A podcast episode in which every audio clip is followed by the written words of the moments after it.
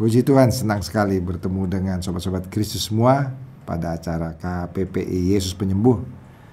Pada hari ini tema kita adalah Yesus mengusir 2000 roh jahat dari orang yang kerasukan. Sobat-sobat Kristus, sebelumnya mari kita berdoa bersama-sama. Bapa kami yang di sorga, kami sungguh bersyukur atas kesempatan mendengar firman Tuhan.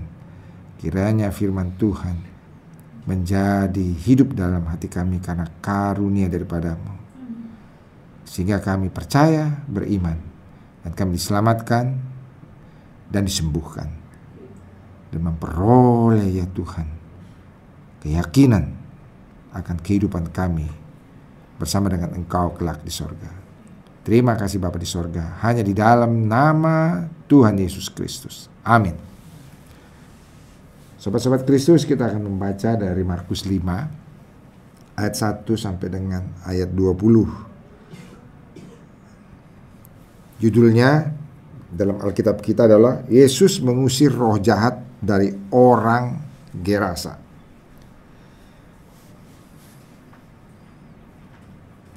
Saya akan bacakan. Lalu sampailah mereka di seberang danau di daerah Gerasa. Saudara lihat sebelumnya Yesus itu naik perahu dan ada angin ribut yang diredakan Tuhan. Di mana murid-muridnya semua sangat ketakutan dan kemudian Yesus menghardik angin, menghardik gelombang dan angin dan danau itu angin menjadi reda dan danau menjadi teduh. Lalu kemudian Yesus mendarat di sebuah daerah yang disebut daerah orang Gerasa. Baru saja Yesus turun dari perahu, datanglah seorang yang kerasukan roh jahat dari pekuburan menemui dia. Orang itu diam di sana dan tidak ada seorang pun lagi yang sanggup mengikatnya sekalipun dengan rantai karena sudah sering ia dibelenggu dan dirantai, tapi rantainya diputuskannya dan belenggunya dimusnahkannya sehingga tidak ada seorang pun yang cukup kuat untuk menjinakkannya. Siang malam ia berkeliaran di pekuburan dan di bukit-bukit sambil berteriak-teriak dan memukuli dirinya dengan batu. Ketika ia melihat Yesus dari jauh, Berlarilah ia mendapatkannya, lalu menyembahnya. Dan dengan keras ia berteriak, "Apa urusanmu dengan aku, hai Yesus, Anak Allah yang Maha Tinggi?" Jawabnya, "Namaku Legion, karena kami banyak." Ia memohon dengan sangat supaya Yesus jangan mengusir roh-roh itu keluar dari daerah itu. Adalah di sana di lereng bukit sejumlah besar babi sedang mencari makan. Lalu roh-roh itu meminta kepadanya katanya, "Suruhlah kami pindah ke dalam babi-babi itu, biarkanlah kami memasukinya." Yesus mengabulkan permintaan mereka, lalu keluarlah roh-roh jahat itu dan memasuki babi-babi itu. Kawanan babi yang kira-kira 2000 jumlahnya itu terjun dari tepi jurang ke dalam danau dan mati lemas di dalamnya. Maka larilah penjaga-penjaga babi itu dan menceritakan hal itu di kota dan di kampung-kampung sekitarnya. Lalu keluarlah orang untuk melihat apa yang terjadi. Mereka datang kepada Yesus dan melihat orang yang kerasukan itu duduk duduk sudah berpakaian dan sudah waras. Orang yang tadinya kerasukan legion itu, maka takutlah mereka. Orang-orang yang telah melihat sendiri hal itu menceritakan kepada mereka tentang apa yang telah terjadi atas orang yang kerasukan setan itu dan tentang babi-babi itu. Lalu mereka mendesak Yesus supaya ia meninggalkan daerah mereka. Pada waktu Yesus naik lagi ke dalam perahu, orang yang tadinya kerasukan setan itu meminta supaya ia diperkenankan menyertai dia. Yesus tidak memperkenankannya, tetapi ia berkata kepada orang itu, "Pulanglah ke rumahmu, kepada orang-orang sekampungmu. Beritahukanlah kepada mereka segala sesuatu yang telah diperbuat oleh Tuhan atasmu, dan bagaimana ia telah mengasihani engkau."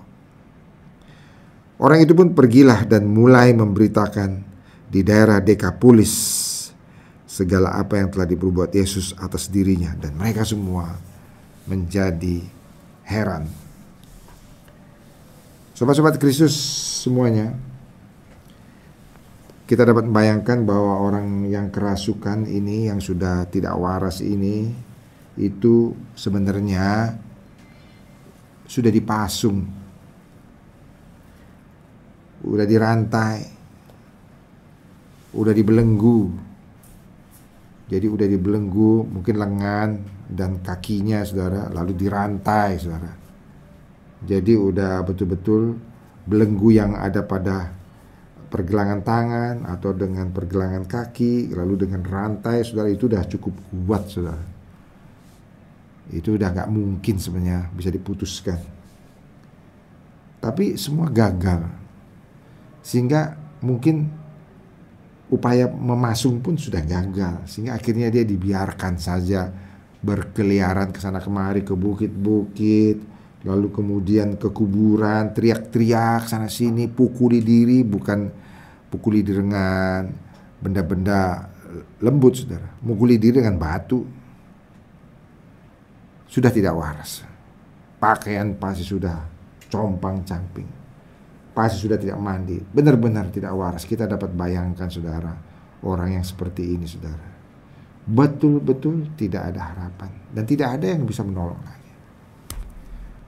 Enggak ada harapan sama sekali. Betul-betul no hope. Siapa yang bisa menolong yang seperti ini? Sebab tidak bisa dilakukan apa pun, dipasung pun gagal. Nah, saudara-saudaraku, tapi kalau kita perhatikan Yesus itu telah menempuh badai taufan dan gelombang yang besar saudara untuk sampai ke daerah ini. Ke daerah Gerasa ini. Saudaraku, dan daerah ini bukan daerah Galilea atau Yudea, bukan daerah Israel. Gerasa ini adalah daerah yang disebutkan di ayat 20 tadi, daerah Dekapolis. Daerah yang memiliki 10 kota dan itu waktu itu adalah di luar Israel. Dari mana kita tahu itu di luar Israel? Karena masyarakatnya memelihara babi. Karena orang Israel tidak memelihara babi dan tidak mengkonsumsi babi. Jadi ini pasti di luar daerah Israel. Dan ini memang di daerah yang disebut Dekapolis. Kalau sekarang di antara 10 kota itu sekarang termasuk Gerasa ini termasuk Aman, kota Aman Yordania, termasuk Damaskus, Syria, ah, itu termasuk di dalamnya, Saudara. Nah, saudara-saudara sekalian, berapa saudara roh jahat yang ada pada saya kasih judul hari ini mengusir 2000 roh jahat itu paling nggak minimal saudara. Karena apa? Karena roh-roh jahat ini, setan-setan ini minta mereka untuk masuk pada babi dan babi yang mati terjun dari tepi jurang itu ada sekitar 2000. Jadi minimal satu babi dimasuki oleh satu roh jahat itu minimal. Kalau satu babi dimasuki dua roh jahat maka 4000 roh jahat. Banyak sekali saudara. Karena itu saudara dipasung juga nggak sanggup. Rantai juga saudaraku putus. Tidak ada yang sanggup untuk menjinakkan atau menghandle atau uh, me, me, menaklukkan orang ini saudara. Dia sudah di, dibiarkan saja ke sana kemari. Tapi bagi Yesus, saudaraku, Mengusir 2000 roh jahat tidak sulit. Dan kalau sudah perhatikan di sini, setan-setan itu pun tahu Yesus. Siapa yang kasih tahu bahwa yang datang ini Yesus. Karena ini kan daerah Dekapolis. Tapi setan itu tahu dan mereka berteriak, "Apa urusanmu dengan aku, ye? Hai Yesus, anak Allah yang Maha Tinggi, demi Allah jangan siksa aku." Saudaraku, kenapa Saudara? Karena setan ini tahu akan tiba saatnya bahwa mereka semua akan masuk dalam siksaan.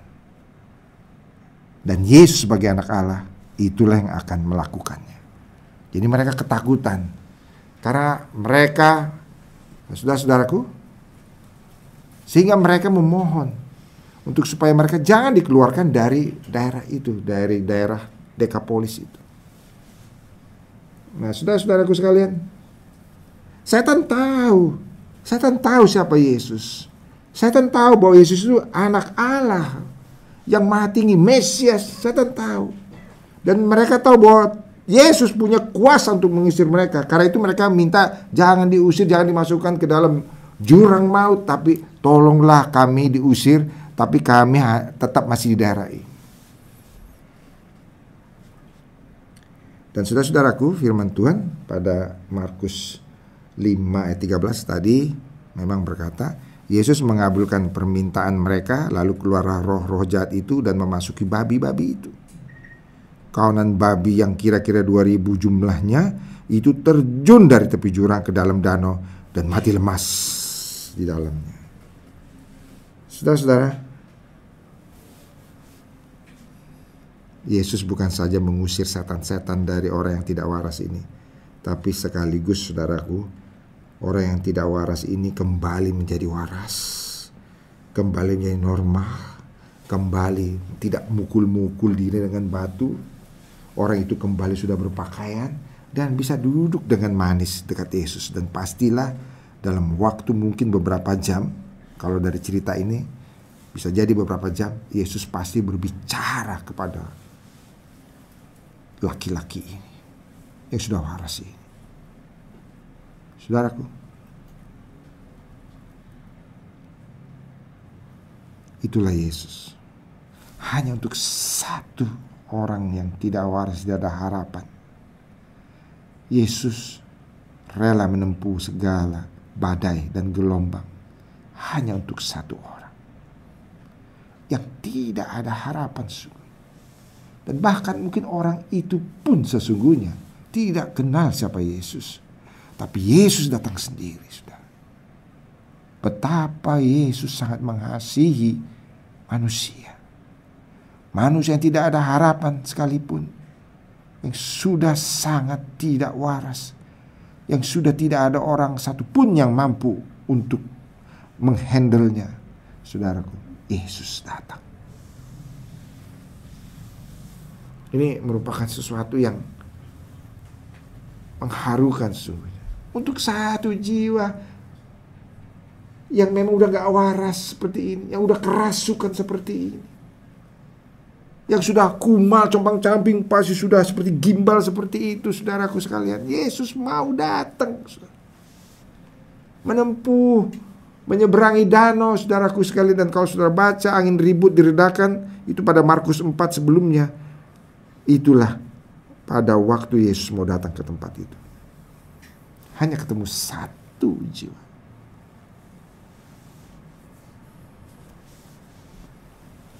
Saudaraku, Yesus itu sangat mengasihi manusia. Yesus tahu bahwa manusia itu ada dalam belenggu dosa. Dan kadang-kadang manusia pun sudah tidak bisa berpikir waras lagi. Tapi Yesus mau datang. Dan Yesus sanggup untuk mengusir segala setan-setan. Yesus nggak perlu macam-macam syarat atau upacara mengusir setan, hanya suruh keluar. Dan setan keluar dengan ketakutan. Yesus itu adalah anak Allah. Dan setan itu tahu. Yesus itu berkuasa. Saudaraku, maukah engkau pada hari ini mendengarkan hal ini? engkau betul-betul menyadari bahwa sesungguhnya engkau pun dikasih oleh Tuhan. Mungkin keadaanmu juga sudah no hope, tidak ada harapan. Menurut engkau sudah tidak ada lagi harapan. Entah karena sakit penyakit, entah karena masalah ekonomi, entah karena masalah keluarga yang hancur. Saya tidak tahu. Atau mungkin karena ketergantungan obat-obatan yang sudah tidak sanggup lagi saudara atasi atau ketergantungan terhadap hal-hal pornografi yang saudara sendiri tidak bisa sanggup atasi. No hope. Tetapi Yesus datang pada saudara.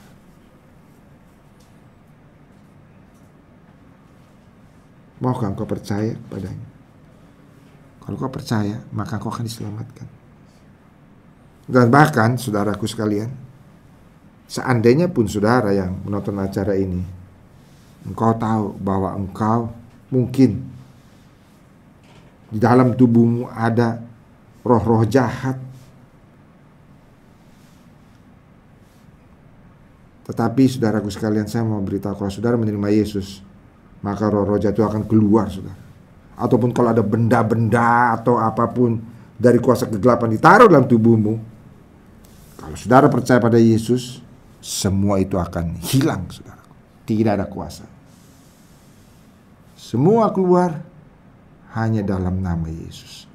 Atau engkau mewaris sesuatu dari mungkin orang tua kakek nenekmu, sesuatu hal-hal kegelapan, kuasa kegelapan yang terpaksa engkau warisi.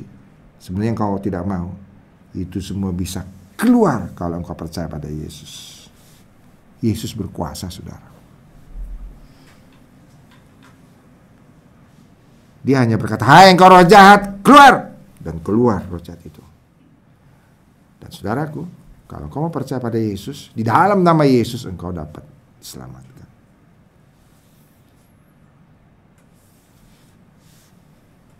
Maukah saudara percaya? Kalau engkau percaya pada Yesus saat ini, kalau engkau punya perjanjian dengan kuasa kegelapan, maka saudaraku, pada saat kau percaya, maka segala ancaman kematian karena perjanjian perjanjian dengan setan itu dapat dilepaskan. Yesus dapat membebaskan saudara. Di dalam namanya ada kuasa.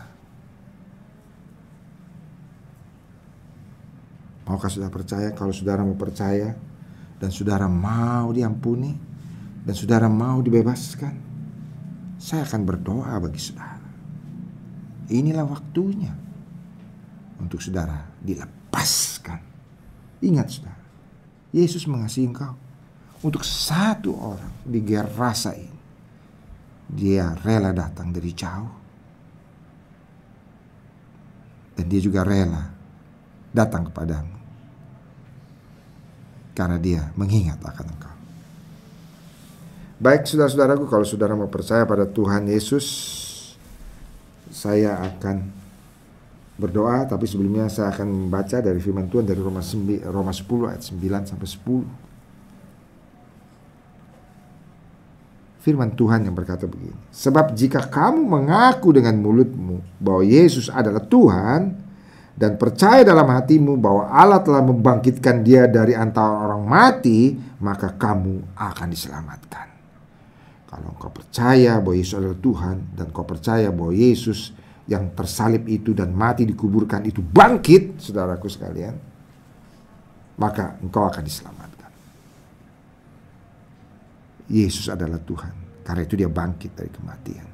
Tidak ada orang yang bisa bangkit dari kematian kecuali Yesus. Ayat 10 berkata, karena dengan hati orang percaya dan dibenarkan.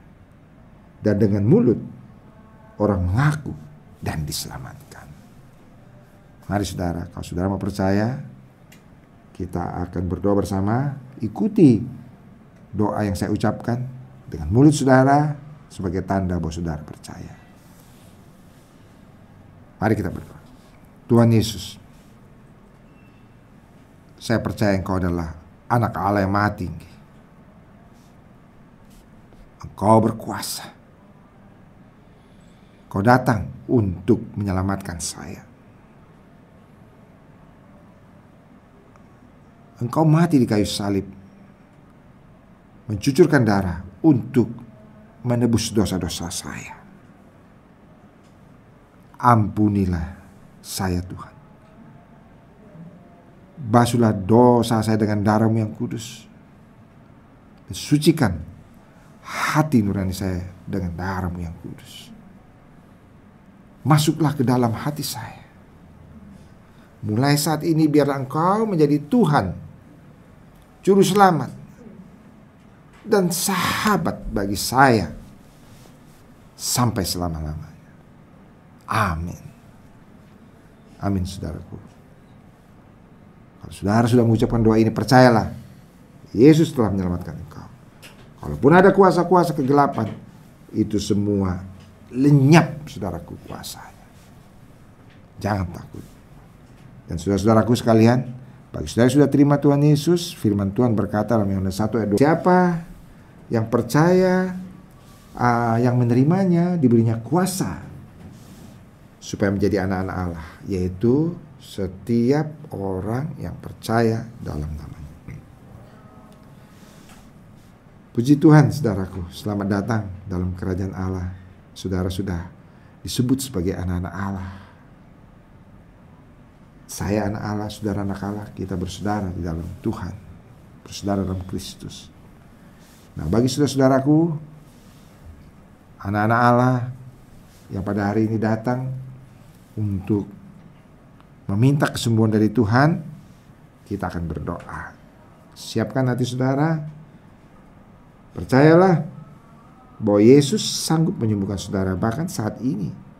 Saat ini saudara, Yesus sanggup menyembuhkan saudara.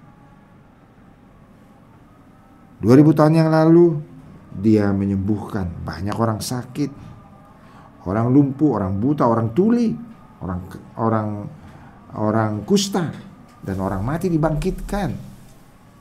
Saudaraku, hari ini pun dia tetap sama, dia sanggup di dalam namanya ada kesembuhan. Jadi kalau saudara memiliki sakit apa pun, entah kanker, entah kelemahan dalam lutut saudara, dalam kaki, tangan, atau stroke, atau mungkin ginjal saudara gagal, atau jantung saudara bermasalah, atau apa pun saudaraku. Yesus dapat menyembuhkan. Dan kalau ada anak-anak saudara yang sakit, entah karena dia mempunyai problem dalam perkembangannya, dia terlambat, atau dia autis, atau Down syndrome sekalipun, bawa, mari kita doakan. Yesus sanggup menyembuhkan. Yesus yang dapat mengusir setan, Yesus yang dapat berjalan di atas air, Yesus yang dapat menyembuhkan semua sakit penyakit, Yesus yang bangkitkan orang mati, saudaraku, Yesus yang mengubah air jadi anggur, itu sanggup menyembuhkan saudara. Amin saudara, saya akan bacakan dulu firman Tuhan 1 Petrus 2 ayat 24, firman Tuhan yang berkata, ia sendiri telah memikul dosa kita di dalam tubuhnya di kayu salib supaya kita yang telah mati terhadap dosa hidup untuk kebenaran. Oleh bilur-bilurnya kamu telah sembuh. Saudaraku, Yesus dicambuk sebelum dia digantung di kayu salib. Dia dicambuk, dicambuk oleh tentara Romawi berkali-kali.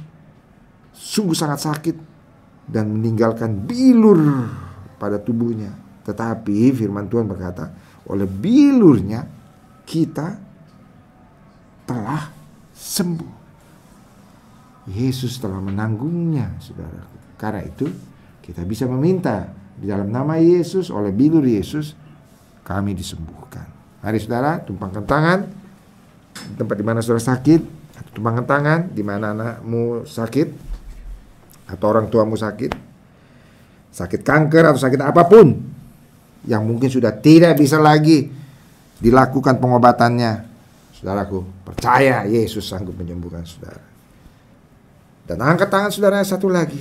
Percaya dalam nama Yesus. Kita disembuhkan. Mari kita berdoa, bersepakat bersama-sama. Ya Tuhan Yesus. Yesus penyembuh. Kami percaya mujizatmu tetap ada bahkan sampai hari ini. Kami percaya 2000 tahun yang lalu kau melakukan mujizat dan hari ini juga engkau melakukan mujizat. Kami percaya oleh bilur-bilur Yesus Anak kami ya Tuhan yang autis atau terlambat Atau kami yang sakit kanker Atau kami yang sakit di dalam saraf-saraf kami ya Tuhan. Di dalam nama Tuhan Yesus sakit apa pun kami Oleh bilur Yesus Jadilah kami sembuh dalam nama Tuhan Yesus. Oleh bilur Yesus kami sembuh.